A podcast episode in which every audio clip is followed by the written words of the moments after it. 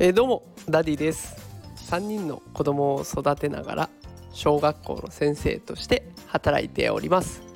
このテクラジでは最先端のテクノロジーや子育てのテクニックを紹介して少しでも子育てを楽にしていこう、えー、そんな番組になっております。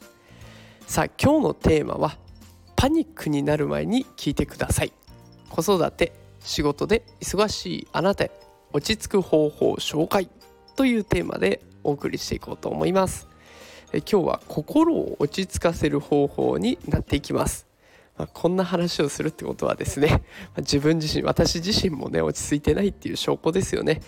できっとこれお聞きのあなたも忙しい中聞いてくださってると思いますので先に結論を紹介していきます、え、結論はやることは一つずつ終わらせるそうこれになってます。どういうこと？っていう声が聞こえてきそうですがこれ脳科学的に見るとですねマルチタスクだなんだって言われる現代もう同時にいろんなことをやるのがいいみたいな感じで言われますけれども結局ね人間は同時に複数のことはできないそうです。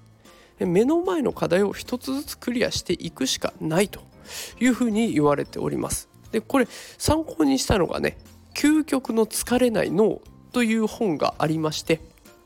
これ5人のねお医者さんが脳神経を徹底的に研究して分かったこととして挙げている内容でございました。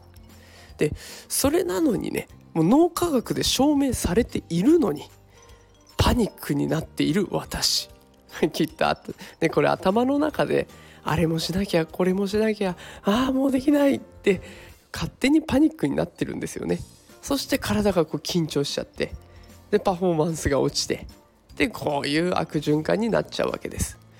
でこれ一つずつやらなきゃいけないっていうことはね偶然なんですけれども私先日家族が胃腸炎でパンデミックを起こしましてでそこでね学んだんですよ。同時にね嘔吐が何人か出るとか夜中にも嘔吐して布団が何枚も汚れるとかねそんなのがあって一個ずつやんなきゃパニックで倒れちゃうみたいなそんな時に一個ずつやる大切さは分かってたんですそれでもやっぱり今こうして胃腸炎とは関係ないことで仕事とか子育てでパニックになりそうだというのはねきっと思考の癖が根強いんだろうなというふうに感じています。で繰り返しやっぱりこれは覚えておいた方が良さそうです。やることは一つずつ終わらせる。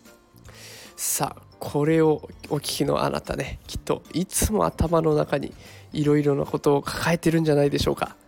できることは一つしかありません。一つずつ解決していく。これが大事になっていきます。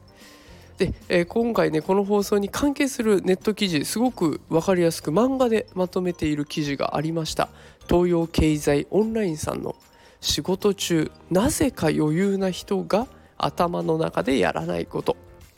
こんな記事がありましたのでこの放送の概要欄に私のノートのリンクを貼っておきます。でこのねノートのリンクの中にその記事も埋め込んでありますのでよかったら覗いてみてください。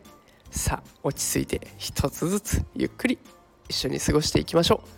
ということで今日も最後まで聞いてくださってありがとうございました。それではまた明日夕方5時にお会いしましょう。それではまた明日。さようなら。